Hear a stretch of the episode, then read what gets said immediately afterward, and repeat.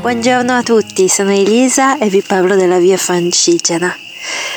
Oh, voglio parlarvi di due tappe che ho fatto ieri e oggi. Ieri purtroppo non sono riuscita a mandarvi il mio podcast quotidiano, quindi faccio due giorni in uno.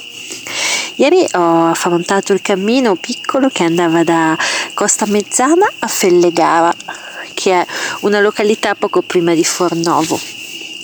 A Costa Mezzana abbiamo incontrato questo signore che gestisce la trattoria dove abbiamo mangiato il giorno prima ma la mattina dopo siamo andati a messa dove c'è una sorta di festa, una sorta di cerimonia e poi siamo andati in questa trattoria allo Scoiattolo e vi consiglio di passare di lì se fate la via Francigena perché c'è il gestore che è appassionato di via Francigena, di Cammino di Santiago e di viaggi a piedi e si prende cura dei pellegrini.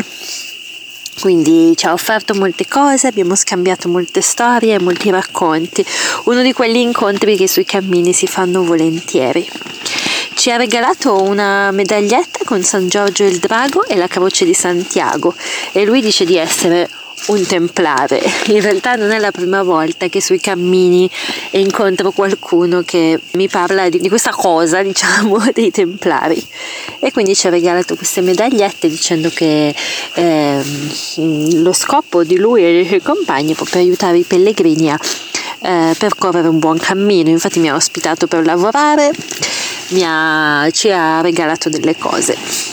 Ci siamo messi in cammino quando il caldo è sceso, quando il caldo è calato, quindi nel pomeriggio, e attraverso delle bellissime colline abbiamo raggiunto la località di eh, Fellegara, dove siamo arrivati nella tarda serata dopo una camminata abbastanza faticosa dal punto di vista mentale eh, perché si fa buio e mh, mm, è interessante camminare al buio ma ho notato che farlo spesso mi stanca molto.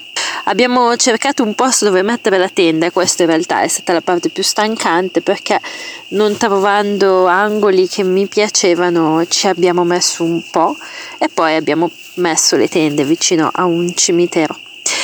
Questa mattina ci siamo svegliati e and- abbiamo conosciuto un altro piccolo angelo. La cosa interessante di questo cammino è che ogni giorno incontro un piccolo angelo del cammino. Quindi ieri c'era questo gestore templare Oggi c'era questa ragazza pellegrina che anche lei ha percorso la via Francigena da casa sua a Roma in bicicletta l'anno scorso, quindi conosceva abbastanza bene il percorso.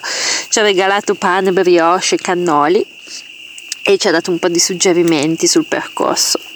Ci siamo poi messi in cammino eh, verso eh, Fornovo e più avanti. Fornovo è una piccola cittadina molto carina sulla via Francigena, si attraversa il fiume Taro. Purtroppo abbiamo perso le indicazioni per la via Francigena e ci siamo trovati praticamente in mezzo al gretto del fiume eh, che è secco, è molto secco, però insomma ci ha portato a variare un po' la strada, quindi vi consiglio quando siete a Fornovo di Taro di controllare bene la strada e i GPX per non finire in posti strani, insomma.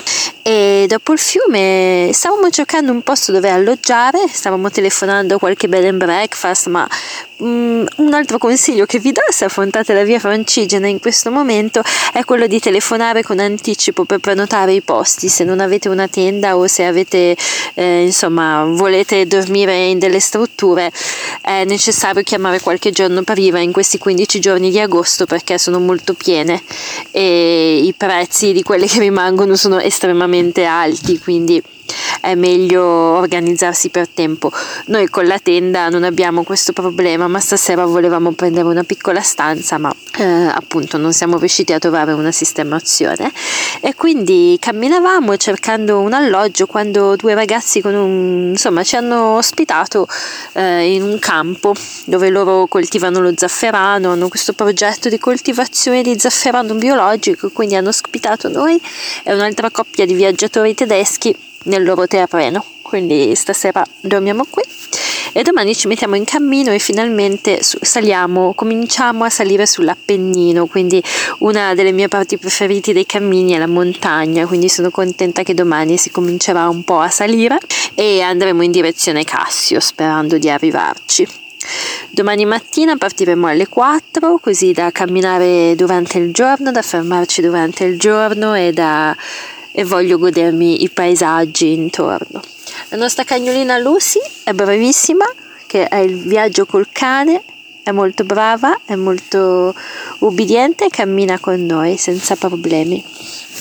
È un po' dimagrita per il caldo, ma ce ne stiamo prendendo molta cura. Con questo, con una voce che forse è un po' stanca, vi saluto dalla mia tenda circondata dalle cicale e ci sentiamo domani camminando sull'Appennino. Buon vento!